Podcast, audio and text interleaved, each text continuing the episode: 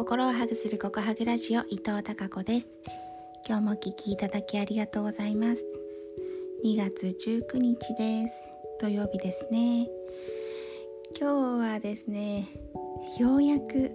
えー、本の執筆に集中して取り組めるぞということで今日まるまる一日朝から晩まで、えー、執筆の作業に取り掛かっていました。なんかこうようやく書きたいことがたくさんなんだろうこう形作られてきて溢れてきた。そんな感じです、えー、あっちに行ったりこっちに行ったりしながらあの瞑想していたんですけど、うん、こうやってなんか講座作るのと同じようにこうやってこう形作られていくんだなって思ってます。他の方はどうやって書いてるかわかんないんですけど私は一度構成したものがこれは1章に行った方がいいんじゃないかなとかこの内容は2章に入れた方がいいんじゃないかなとかまた行ったり来たりして本当は1章ずつ上げて、えー、提出してくださいねみたいに言われてるんですけど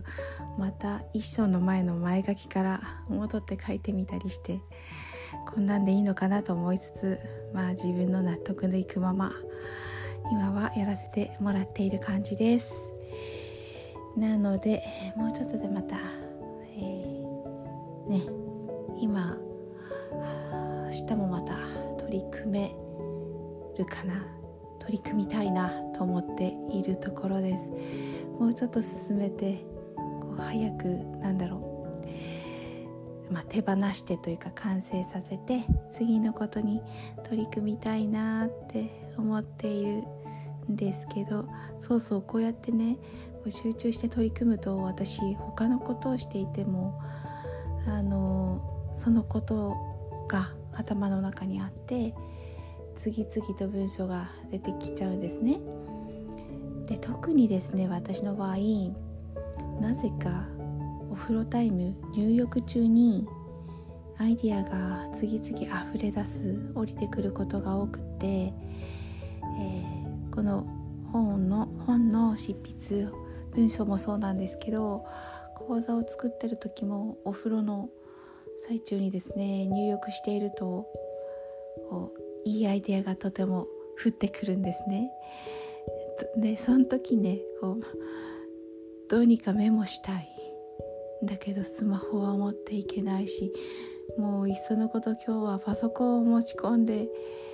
えー、お風呂に入りたい。そんな気分でした。皆さんはどんな時にアイデアが降ってきたりしますか？よくね何だろう。あの歌手の方とか寝ている間に歌詞とか曲が降ってくるので、えー、手元になんかメモを置いて寝てますみたいなことを聞く時があったりしたんですけどその瞬間が私はお風呂の入浴タイムだなと思ったりしています。